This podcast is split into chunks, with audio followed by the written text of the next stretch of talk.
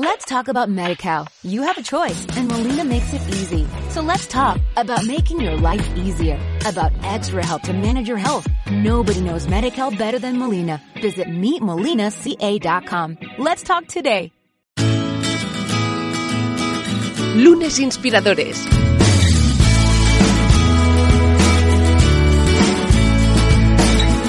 Con David Tomás y Edu Pascual. Bienvenidos a Lunes Inspiradores. Hoy tenemos, sin duda, la que es una invitada inspiradora. ¿Por qué? Porque nos acompaña, pues, una atleta olímpica. Alguien que ha ganado medallas. Es de esas cosas que hace ilusión, ¿no? Y por fin, pues yo creo que en este espacio donde pues conversamos con muchísimas personas, oye, traer a deportistas de élite que en su día fueron deportistas de élite, que ahora gracias a esa experiencia, pues evidentemente pueden ir dedicándose a lo que se dedica. Ahora lo descubrimos. Sin duda hoy es un día especial. David, ¿qué tal?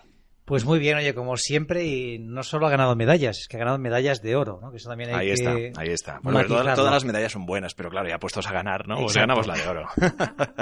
Pues sí, tenemos con nosotros a Maribel Martínez de Murguía. ¿Qué tal, Maribel?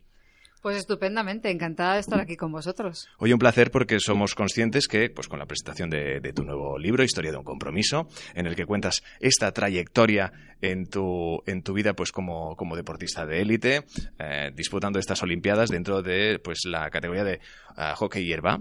Exacto. Que es una de esas categorías que está, yo creo que tendría que estar incluso más valorada, porque se han hecho grandes hitos en este deporte, yo creo. Sin ninguna duda. Yo digo del hockey hierba que es de los deportes olímpicos de verdad, ¿no? Porque solamente se sabe de él cada 4 años. Y ahí es una lástima porque efectivamente en nuestro país hay pues grandísimos, ha habido y hay grandísimos equipos que hemos conseguido cosas extraordinarias a lo largo de muchos años ya, porque no sé cuántas medallas olímpicas tenemos, pero tenemos unas cuantas entre hombres y mujeres. Uh-huh. Y se nos da pues la relevancia que se nos da en los medios. Desde luego.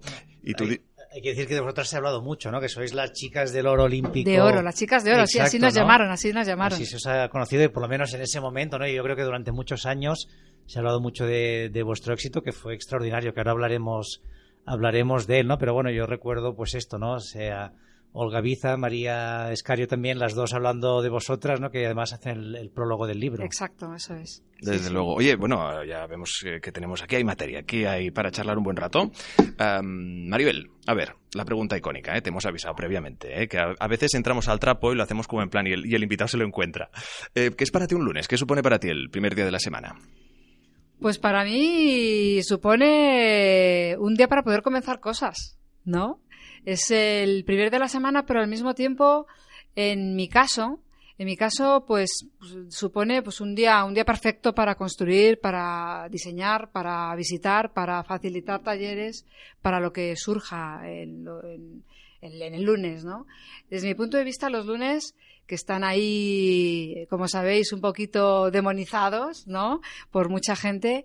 A mí me parece un día perfecto, porque es un día más. Sale el sol igual, hay tarde igual, hay buenos atardeceres, hay la noche preciosa. O sea, podemos encontrar en los lunes todas las maravillas que podemos encontrar en cualquier otro día de la semana. Qué bien, Maribel, o sea, nos animas aquí los sin lunes, duda, desde luego. De ese positivismo se desprende. Mensajes positivos, sí, ¿no? y ganas de hacer cosas. A mí me gustaría un poco hablar de tu trayectoria, luego hablaremos del libro y de lo que y de la historia, ¿no? Asociada a la medalla, pero me gustaría un poco que nos cuentes, oye, si tú de siempre habías imaginado pues ser deportista de élite, y cuál fue tu proceso una vez ganas el oro olímpico, ¿no? ¿Qué pasa después? O sea, ¿sigues jugando? ¿Cómo te reconviertes ahora pues en una persona que ayuda a las empresas y a personas, digamos, con coaching, con temas de motivación, etcétera? Sí. Bueno, yo en realidad empecé a jugar a esto del hockey hierba mayor ya, con 13 años. Empecé en un colegio en Madrid, que es de donde soy, y la verdad es que esa primera experiencia, esa primera toma de contacto con el hockey en el cole, me hizo disfrutar mucho.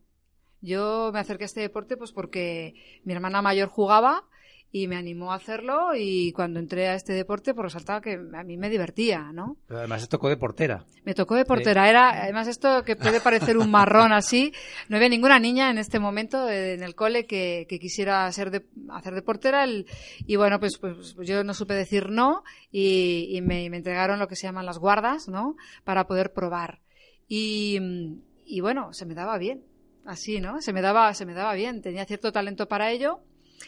Y bueno, pues con esta curiosidad y con esta diversión que me aportaba el deporte, con 17 años pasó una cosa muy importante en mi vida, que fue la primera vez que me convocaron para formar parte del equipo nacional sub-18, ¿no?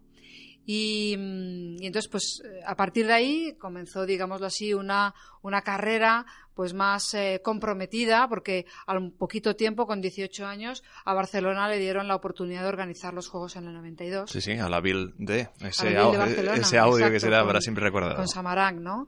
Y claro, en ese momento que le dan a Barcelona esta oportunidad, nosotros que en el hockey jamás en la vida nos hemos clasificado para unos Juegos Olímpicos, ni siquiera habíamos jugado campeonatos del mundo de categoría A, porque teníamos un 15º puesto en el ranking mundial con tan solo 500 licencias federadas en todo el país, pues aparece ante nosotras una pedazo de oportunidad, ¿no?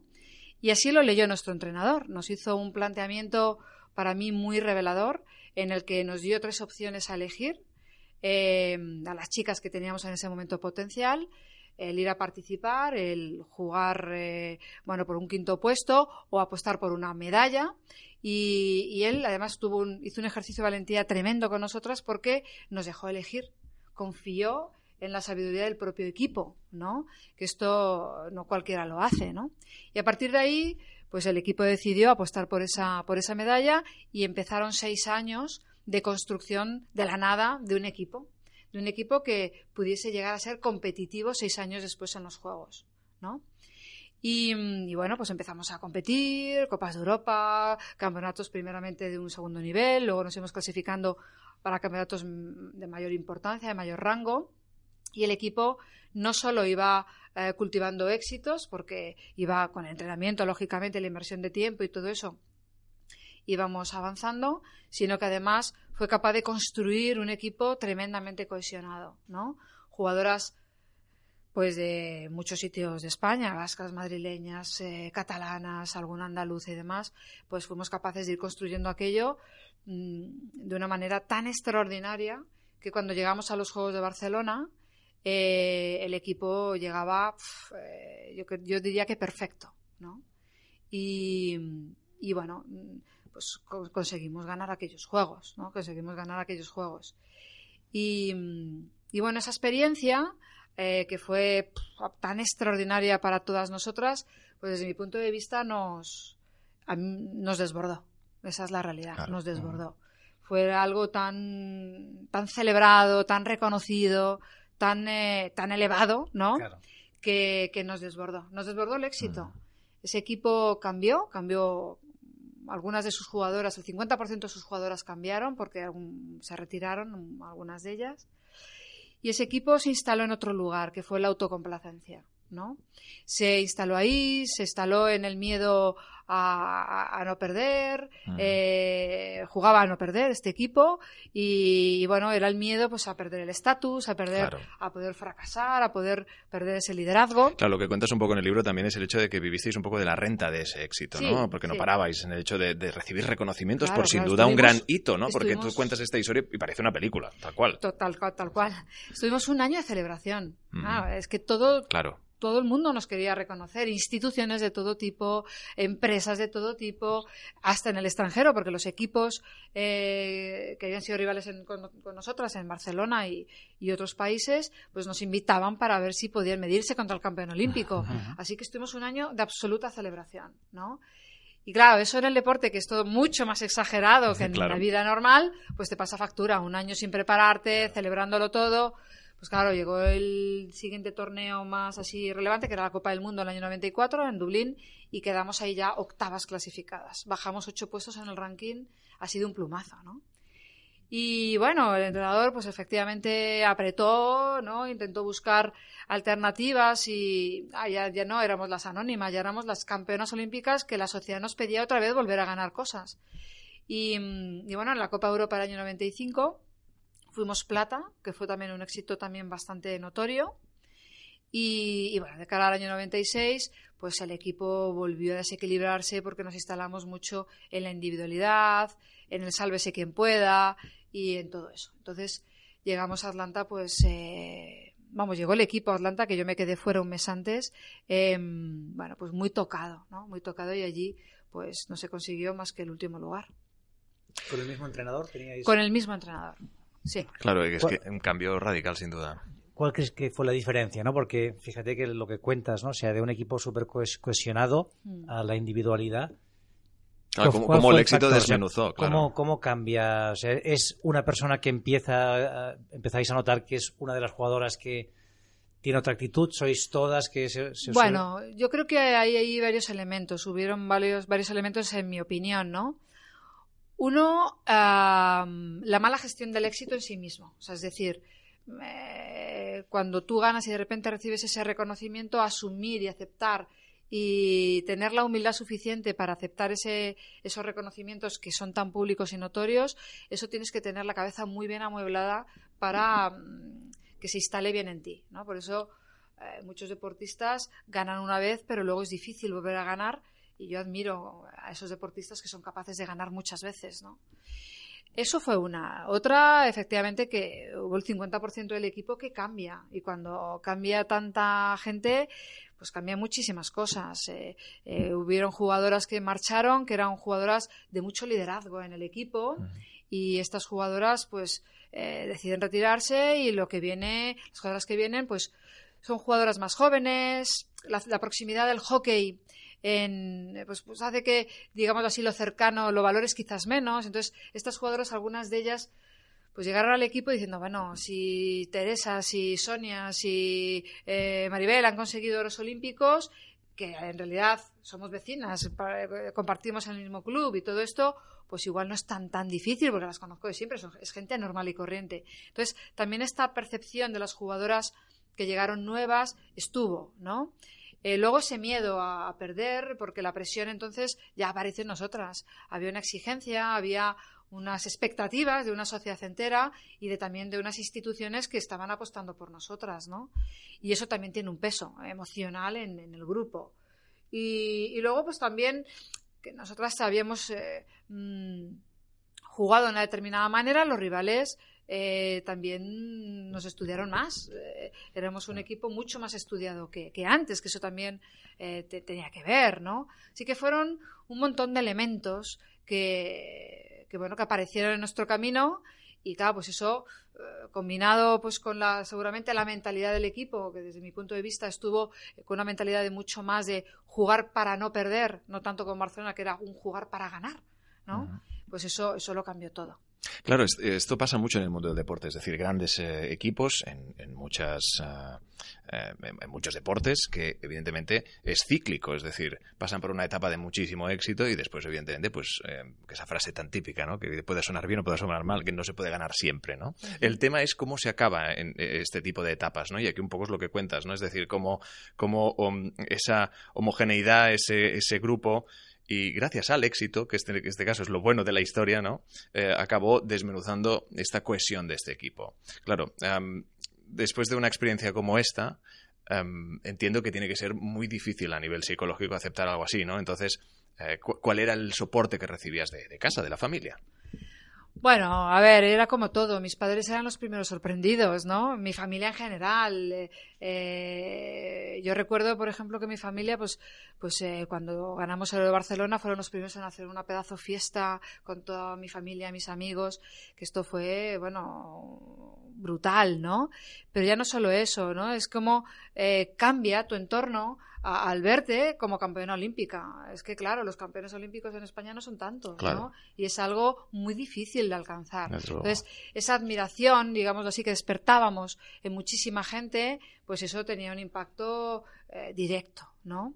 Y bueno, claro, esto desde luego no no es fácil digerirlo bien cuando pues tienes eso, que 25 años, 26 claro, es que es años, tenemos una juventud ahí que tampoco estábamos preparadas para esto. Habíamos preparado todo, nuestro entrenador se había encargado de preparar todos los detalles, era un loco de los más mínimos detalles, hasta que se culminaba Barcelona 92. Después no se preveyó nada para después, ¿no? Y claro... Bueno, claro, es que como tú decías, fue un poco una sorpresa, ¿no? Al final acabar ganando. Fue mucho tiempo trabajo y tal, pero que entiendo que si pasasteis, se me entienda bien, ¿no? De la nada al todo. Sí, lo que pasa que es verdad que en el año 90 ya habíamos sido quintas en la Copa del Mundo, o sea, ya apuntábamos. El año anterior justamente habíamos jugado el Champions Trophy, que es uno de los torneos más importantes del mundo, y habíamos quedado también muy bien clasificadas en él. O sea, el equipo iba claramente hacia arriba. Empezamos muy lejos de la élite, pero cada vez íbamos avanzando más, ¿no? Entonces, pues bueno, sorpresa, sorpresa, yo diría que no lo fue. O sea, nosotros teníamos una aspiración y estaba claro que íbamos a por ella. Lo que pasa es que había mucho desconocimiento. La prensa no nos seguía, nosotros no éramos un equipo favorito a priori, ni que se esperara de él ninguna medalla, ni nada por el estilo. Pero claro, a medida que íbamos ganando los partidos y que el equipo iba conociendo, la prensa, un poco todo ese camino, pues claro, fuimos finalmente un foco de atención, ¿no? Pero bueno, así fue. Y bueno, de repente aparecimos en el mapa. Una vez superáis ya, bueno, termina esta etapa, ¿no? Tú ya no vas a Atlanta. ¿Cómo vives este momento? Porque me imagino que estarías preparada para ir, ¿no? Sí. Bueno, yo había sido la portera suplente en Barcelona 92. La portera titular era 6 años mayor que yo. Ella había tenido una lesión que le tuvo con un dedo fracturado del pie la época justo anterior a lo que eran los Juegos de Barcelona, y en esa parte final, que yo me había tragado todo lo que era la preparación final del equipo, mi rendimiento había sido extraordinario hacia Barcelona, y entonces el entrenador ahí nos confesó que tenía una duda, no sabía quién poner el primer partido, pero bueno, la otra portera traía una trayectoria impecable, o sea, había sido decisiva en la inmensa mayoría de torneos que nos habíamos jugado ahí cualquier cosa, ¿no? Entonces, finalmente decidió por ella, y yo creo que acertó, o sea, así de claro. Yo creo que ella hizo unos Juegos Olímpicos extraordinarios, o sea, fue determinante en el rendimiento. Yo no sé qué hubiese pasado conmigo, pero desde luego con ella fue determinante. Tanto fue así que bueno, que el entrenador, que esto no se hace nunca, o casi nunca, en ninguna competición, ni menos yendo en un partido en la final, como íbamos 2-1 en la prórroga contra Alemania, me sacó a jugar 30 segundos antes de que terminara el partido, ¿no? Y esto fue como un poco un gesto de reconocimiento a todo ese trabajo que yo había tenido durante esos 6 años de suplencia y durante esa recta final en concreto, ¿no? Claro, eso... Esta portera, Mariví González, que como se llama, se retira, ¿no?, en los Juegos de Barcelona, y entonces el espacio me queda a mí como portera titular de aquel equipo. Y mi rendimiento había sido muy bueno durante aquellos años de preparación. De hecho, un año antes de los Juegos de Atlanta 96, me dan un trofeo internacional a la mejor portera de Europa en un torneo internacional, vamos, a la Copa Europa. Y luego también me reconocen en el Champions Trophy, este torneo importante, como la mejor portera del torneo. O sea, en el año 95 mi rendimiento había sido extraordinario. Pero bueno, el año 96 no fue igual, mi rendimiento empezó a bajar, y mi entrenador pues empezó a perder la confianza en mí, esa es la realidad, ¿no? Perdóname que te interrumpa, pero sí. ¿Has analizado por qué bajó tu rendimiento? ¿Hay algún factor? Sí, lo he analizado mucho. Bajó mi rendimiento porque los estándares que nuestro entrenador marcó para poder, de exigencia, a nivel físico sobre todo, eran tremendos, en mi opinión. Entonces había que superar unos parámetros físicos todos los meses, que eran unos mínimos que habían planteado: una grasa corporal, un salto vertical y una carrera continua a una cantidad de kilómetros por hora, que todas las jugadoras teníamos que pasar unos mínimos. En el caso de las porteras teníamos además todavía un mínimo más mínimo, ¿no? Porque se nos requería una agilidad y todo eso. y a mí me costaba muchísimo la parte de bajarla el tanto por ciento de grasa corporal. Llegó un punto en que yo ya es que tenía que dejar de comer prácticamente, ¿no?, para poder tener esos mínimos en grasa corporal. Y yo estaba, bueno, yo me obsesioné con esto y mi foco cambió. En lugar de estar más orientada a lo que era el entrenamiento en la portería y todo esto, estaba orientada, focalizada en cómo superar esos mínimos, porque claro, las sanciones eran muy graves. Nos quitaban la beca económica que teníamos en ese momento, que debían ser, a lo que es hoy euros, unos 1.100 euros al mes, que en ese momento era un dineral. Claro. Uh-huh. Y además te apartaban del equipo nacional hasta que no cumplieras el mínimo. O sea, había una exigencia brutal. Una presión muy alta. Una presión muy alta. Y yo esto no lo supe digerir bien. Entonces, yo me desenfoqué. Esa es la realidad. Uh-huh. Y entonces estaba más obsesionada por esta parte que no por la otra. Entonces, mi rendimiento en ese año pues no empezó a no ser bueno. Al retirarme del entrenador la confianza todavía era peor. Y entonces pues llegó un momento, en realidad esto sucedió, yo me quedé fuera el día 4 de junio y las chicas se marcharon a Atlanta 96, pues no sé si fue el 15 de julio, o sea, para que os hagáis una idea de cuándo salté de la lista, justo al final, ¿no?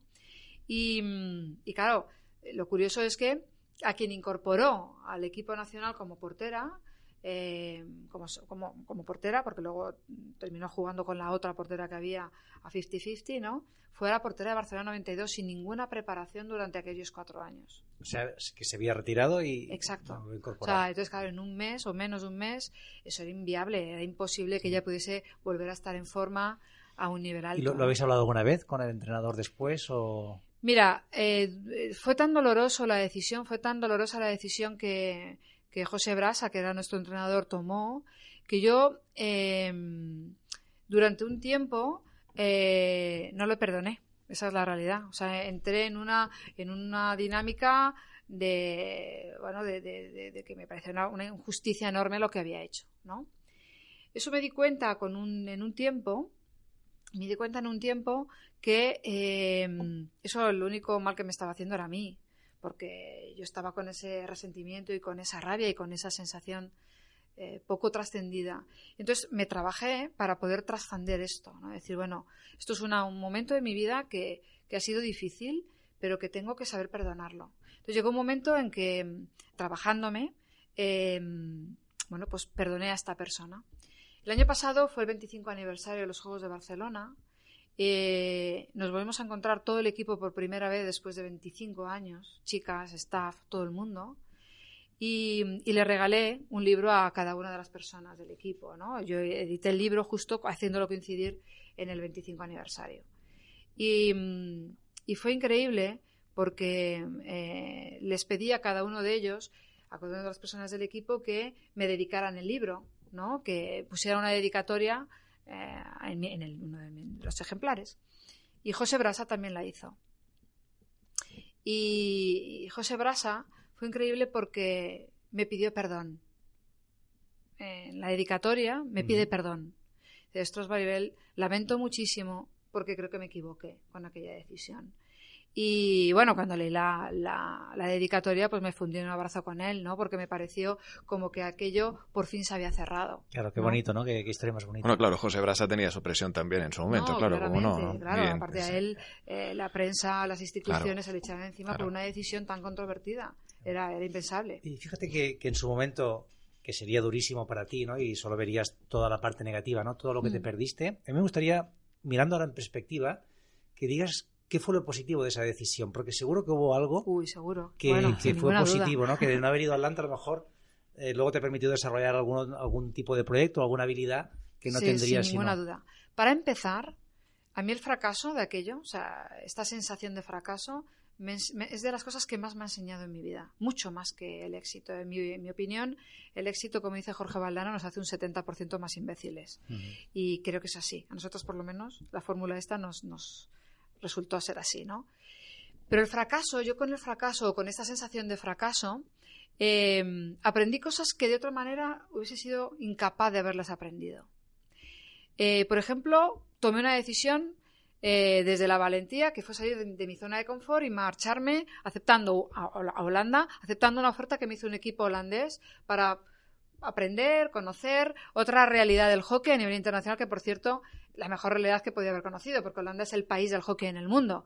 Entonces me fichó un equipo y esta decisión vino a raíz de decir, bueno, salgo un poco de la dinámica de aquí, me voy a otro lugar, conozco otra gente, otra dimensión del hockey y me aireo, me oxigeno un poco de todo esto. Por lo tanto, tomé esa decisión. Esa decisión me llevó no solamente a tener una etapa final en mi vida estupendísima con el hockey, ¿no?, y vivir el mejor hockey del mundo, sino además conocí al que iba a ser entrenador de cara a Sídney 2000 del equipo nacional, que era un holandés, fue Marc Lammers. Le conocí en Holanda. Y esta persona después me fichó para su equipo de técnicos para preparar al equipo hacia Sídney 2000, que eran los siguientes Juegos Olímpicos. O sea, fijaos, eso por un lado, la parte del hockey. Participé como técnico ayudante, entrenadora especialista en porteros, de cara a lo que era Sídney 2000. Y viví otra experiencia magnífica porque allí quedamos cuartas clasificadas, que no ganamos el bronce, pero estuvimos a punto. Y luego la otra cosa que me dio esta experiencia negativa también es aprender a levantarse ante las dificultades en la vida. Yo no había tenido hasta ese momento ninguna experiencia similar, ¿no? A mí me habían echado de mi casa. O sea, yo iba en el equipo nacional 12 años y me habían echado de mi casa. Entonces, trascender esto era como... algo tremendo. Claro, tu identidad, ¿no? El equipo. Claro, efectivamente. Y no tener las herramientas también, ¿no? Es decir, para gestionar una situación así. Pero después, claro, en el año 2000, o sea, 4 años después, ¿no? Que conocí a Make a Team, esta empresa de Jorge Valdano, Zubizarreta, Juan Corbalán, esta gente. Cuando entré a trabajar con ellos, a colaborar con ellos, yo entré porque tenía una historia que les gustó, ¿no? Tenía un éxito, tenía un fracaso, ¿no?, entre comillas, y entonces preparé una conferencia que se llamó así. Al principio se llamaba Gestión del éxito y Gestión del fracaso, luego la transformamos en Historia de un Compromiso. Y yo contaba la historia del éxito, pero también contaba la historia del fracaso, ¿no? Qué nos hizo fracasar y cómo remontamos aquel fracaso de Atlanta 96 y cómo lo hice yo particularmente. A día de hoy, que han pasado ya después de 18 años desde que conocí a esta gente, ¿no?, de Make a Team, desde entonces cuento esto en un formato conferencia. Las empresas, las instituciones, las organizaciones me pagan por contarlo, por compartir esta historia. O sea, aquello que en su momento me pareció tremendo y lo más injusto del mundo, hoy me da la oportunidad de ganarme la vida con ello. Sí. Estamos hablando que es una historia que es convertida a modo de ejemplo, extrapolable a muchas situaciones que se viven en muchísimos ámbitos, ¿no? Y sobre todo en el empresarial, que es el que tocamos aquí. Claro, a mí me gustaría, justamente hablando del entorno empresarial, tú te tienes que reinventar, ¿no? Cuando entiendo que vuelves de Sídney, conoces a Make a Team, te reinventas. Primero de todo, si te imaginabas nunca estando, o sea, haciendo lo que haces ahora. Y dos, cuéntanos un poco el proceso de reinvención y a lo que te dedicas ahora, que es yo creo que es una profesión maravillosa. Sí. Bueno, yo cuando ya me retiro, ¿no? Yo me retiro en el año 98, después de estar en Holanda un tiempo. Cuando vuelvo, bueno, para empezar me vuelven a llamar al equipo nacional. A José Brasa le destituyen, la persona que está de tránsito entre él y Marc Lammers, que es el holandés, me vuelve a seleccionar y ahí me retiro. Ya finalmente en un torneo que jugamos en Zimbabue, definitivamente del equipo nacional, me da esta oportunidad también que después de tantos años de acabar con buen sabor, y después de eso digo, bueno, vamos a ver, yo hay una pregunta que me hago, ¿no? En este momento, con 30 años, ¿qué quiero que sea mi vida? ¿Qué quiero hacer de mi vida? Yo era pedagoga, había estudiado pedagogía, tenía también un máster en psicología y deporte, y yo lo que buscaba era engarzar mi pasión, que era el deporte, con mi otra pasión, que era los estudios que tenía y el desarrollo y la educación y todo esto. Y entonces apareció Make a Team en mi vida, y además, por otro lado, me dieron aquí en Cataluña la oportunidad de poder trabajar como entrenadora especializada en porteros y porteras, que esta figura aquí en España no existía como tal, no había un entrenador especialista en este tipo de en esta posición, ¿no? Así que me vine aquí con una idea innovadora, que era donde estaba el hockey, a Terrassa, a Barcelona, y bueno, pues fundé mi empresa, ¿no? Para entrenar a porteros y porteras. Los lunes iba a un club, los martes iba a otro, los miércoles iba a otro, luego la Federación Española me contrató y después finalmente hubo un club en Barcelona que me contrató todos mis servicios en exclusiva, ¿no?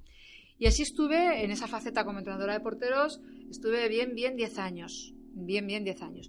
Y claro, lo combinaba con mi otra posibilidad, que era Make a Team, que era esta empresa que nos dedicábamos deportistas que habíamos tenido historias relevantes en el deporte, nos dedicábamos a compartirlas en el mundo de las organizaciones, sobre todo empresariales, pero también de otros tipos, ¿no? Y bueno, pues ahí empecé como conferenciante. Y después, pues como mi perfil era de pedagogía y podía aprender a facilitar talleres, a formarme en temas de coaching y tal y cual, pues empecé en esta línea. Y estuve con Make a Team trabajando con ellos bien 12 años, colaborando con ellos, aquí impulsando la oficina de Barcelona y todo esto. Y hace 6 años casi, pues decidí emprender mi propio proyecto, Entrenadores de Talento, pues para seguir con esta vocación y con esta fusión, ¿no? Con esta singularidad que sigue siendo mi singularidad como profesional. ¿Y cómo lo haces, ¿no? O sea, si vas a una empresa, ¿cuáles son los mensajes que lanzas primero, ¿no? Entiendo que normalmente cuando una empresa te contrata es porque busca un cambio, pues, en su liderazgo, sí, en la gestión del día a día. Sí. Por tu experiencia, ¿qué es lo primero que tienes que transmitir a una empresa? Bueno, normalmente como yo suelo entrar así en un cliente nuevo, o como he entrado en los clientes que tengo actualmente, la inmensa mayoría de clientes que tengo en este momento, he entrado siendo conferenciante. Es lo primero que he hecho. Ellos me han escuchado esta historia, a partir de esta historia, que es una historia muy inspiradora, la historia de un compromiso, pues a partir de ahí, bueno, les ha gustado, les ha movido tanto emocionalmente hablando que muchas veces he seguido hablando con ellos y a partir de ahí hemos ido desarrollando proyectos de cambio, como tú bien dices, o bien sea en el liderazgo de sus managers, o bien sea en un cambio porque hay un reto que superar, un desafío para algún departamento, área o equipo en la organización. Y entonces, pues bueno, pues desde esa historia se engancha muy bien porque, claro, al final no deja de ser una historia de alto rendimiento, que al final las empresas buscan mucho esto, pero también trabajada desde unos comos muy interesantes, ¿no? No desde esa exigencia que muchas veces ahí nos desenfocamos tanto y sufrimos tanto, sino desde un lugar completamente diferente, porque el proyecto Barcelona 92 fueron 6 años maravillosos. O sea, fue de alto rendimiento, pero con un disfrute brutal, como deportistas de élite, de alto nivel, pero disfrutando de los viajes, disfrutando de todo aquello, ¿no? No te iba a decir que justo que hablas ahora del disfrute, ¿no? Y de esos 6 años que os preparasteis a conciencia, ¿no? Y bueno, fuisteis a Cuba, no parasteis, ¿no? Lo pasasteis muy bien. Pero fíjate qué importante lo de disfrutar, ¿no? Tenéis un objetivo claro. Y estaba el proceso este, oye, vamos a pasárnoslo bien, aunque va a ser muy duro, ¿no? Y vamos a tener que entrenar muy, muy fuerte. Pero yo creo que esto en las empresas justamente no pasa, ¿no? La mayoría de compañías lo de disfrutar no está presente, ¿no? O sea, al final parece que esto es un trabajo, es un castigo, y nos olvidamos que, oye, es una oportunidad de pasárnoslo bien, de crear relaciones. De crear un buen ambiente. Exacto, ¿no? De tener buenos momentos, ¿no? Y eso mismo hace que después seamos mucho más eficientes, que entiendo que es lo que vivisteis vosotras. Exactamente. ¿Cuánta liviandad le hacen falta a las empresas? Por lo que yo me encuentro, en muchas empresas hay mucho procedimiento, hay todavía mucha jerarquía. Claro, yo trabajo para empresas, muchas de ellas multinacionales, que todavía siguen modelos tradicionales, ¿no? Y bueno, es poner el granito a la semilla de decir, oye, las cosas se pueden hacer de otra manera, ¿no? Para ganar los Olímpicos no hay que ir con el látigo detrás. Se puede hacer de otras maneras. Y para conseguir los objetivos que vosotros queréis conseguir, porque al final hay que buscar el propósito mayor de las organizaciones, ¿no? Para que nos muevan el alma. no hay que ir con el látigo detrás. Hay que buscar compromisos auténticos de la gente, ¿no? Que estén basados pues en lo que en las motivaciones intrínsecas de las personas, que estén basadas pues porque el talento de la gente está en su lugar y no está en lugares que no tienen que estar.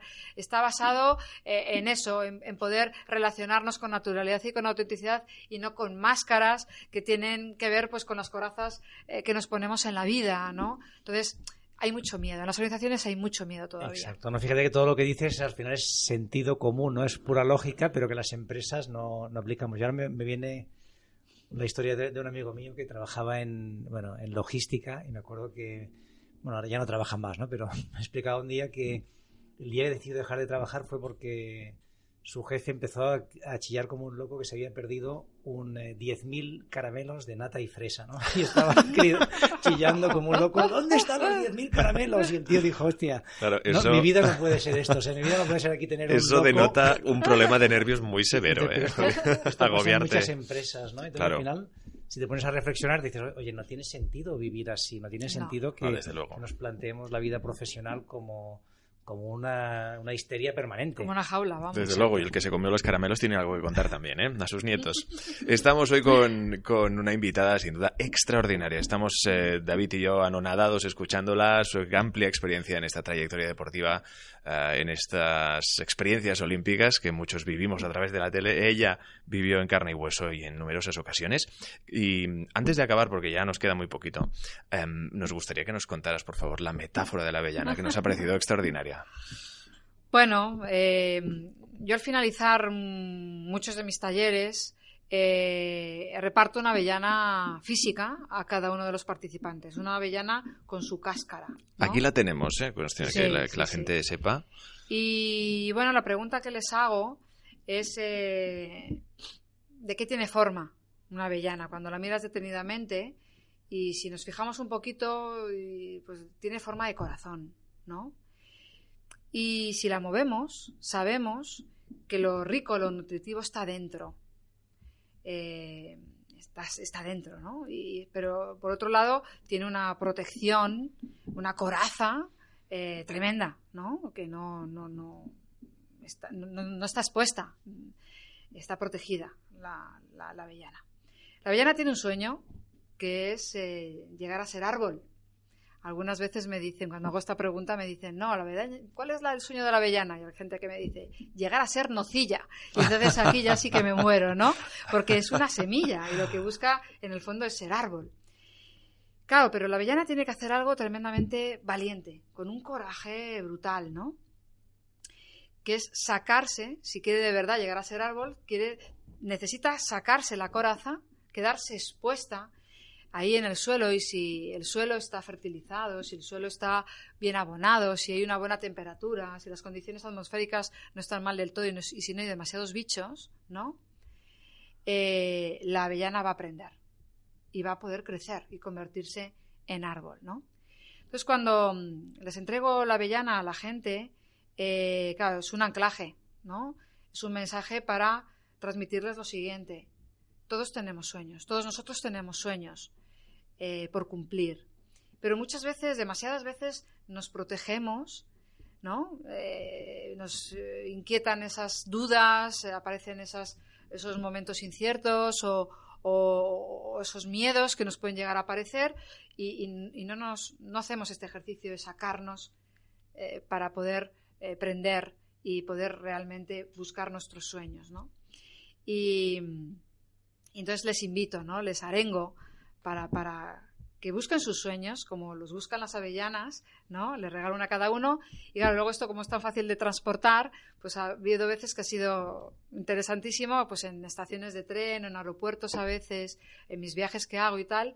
El otro día incluso en un hospital mi hijo le tuvimos que operar y en el hospital de San Juan de Dios había una enfermera que me dijo, tú me has dado un curso. Dice, ya verás lo que tengo. Y se fue al puesto donde están las enfermeras y me trajo la avellana. Wow. Físicamente, ¿no? Y claro, cuando te das cuenta, la gente, no sé, en los aeropuertos que a veces, o en las estaciones de tren, me ha pasado, ¿no? Que me he encontrado con algún participante de algún curso y me sacan la avellana, ¿no? Pues significa algo ha dejado ahí la avellana. Hay una semilla. Oye, que esperemos que tu hijo ya se esté recuperando favorablemente. Está. ¿Se ha transmitido en él la pasión por el hockey hierba? Todavía son muy pequeños. Tengo dos mellizos, un niño y una niña, Lucas y Mariam. Tienen 5 años. Ahora, en breve... Claro, tú dijiste, empecé mayor, ¿no? Con 13 años, cuando se empieza a jugar a hockey hierba. Bueno, hay gente que empieza con 6, 7 años... Uh-huh. En mi caso, yo empecé tarde. Si empiezan con 13 les irá bien. A lo mejor es un símbolo, ¿no? Todo el mundo que le tiene tanta manía en el 13, ¿no? Y al final, pues tú conseguiste lo que conseguiste. Momento de conclusiones, David. Estaríamos charlando con Maribel, sin duda, porque da gusto escucharla. Exacto. Pues para mí las conclusiones es la historia de un compromiso, ¿no? Todo lo que nos cuentas, esa actitud, ¿no? Ante un reto tan grande como el que vivisteis, la pasión que le pusisteis todas vosotras. Y después también me quedo con la transformación que has dado, ¿no? Oye, que al fin se habla muchas veces pues de que quizá el deportista de élite cuando termina su vida profesional le cuesta adaptarse al mercado laboral o no sabe situarse, ¿no? Además, si ha tenido pues una abundancia económica, y en tu caso pues has tenido esa solidez de, oye, parar, reflexionar, saber lo que quieres hacer y ahora reconvertirte pues en una persona que inspira gracias a las avellanas y a todos tus mensajes. Desde luego. Y con la formación universitaria, son muchos los deportistas que al salir pues no se encuentran con este problema que citabas, ¿no? Sin duda.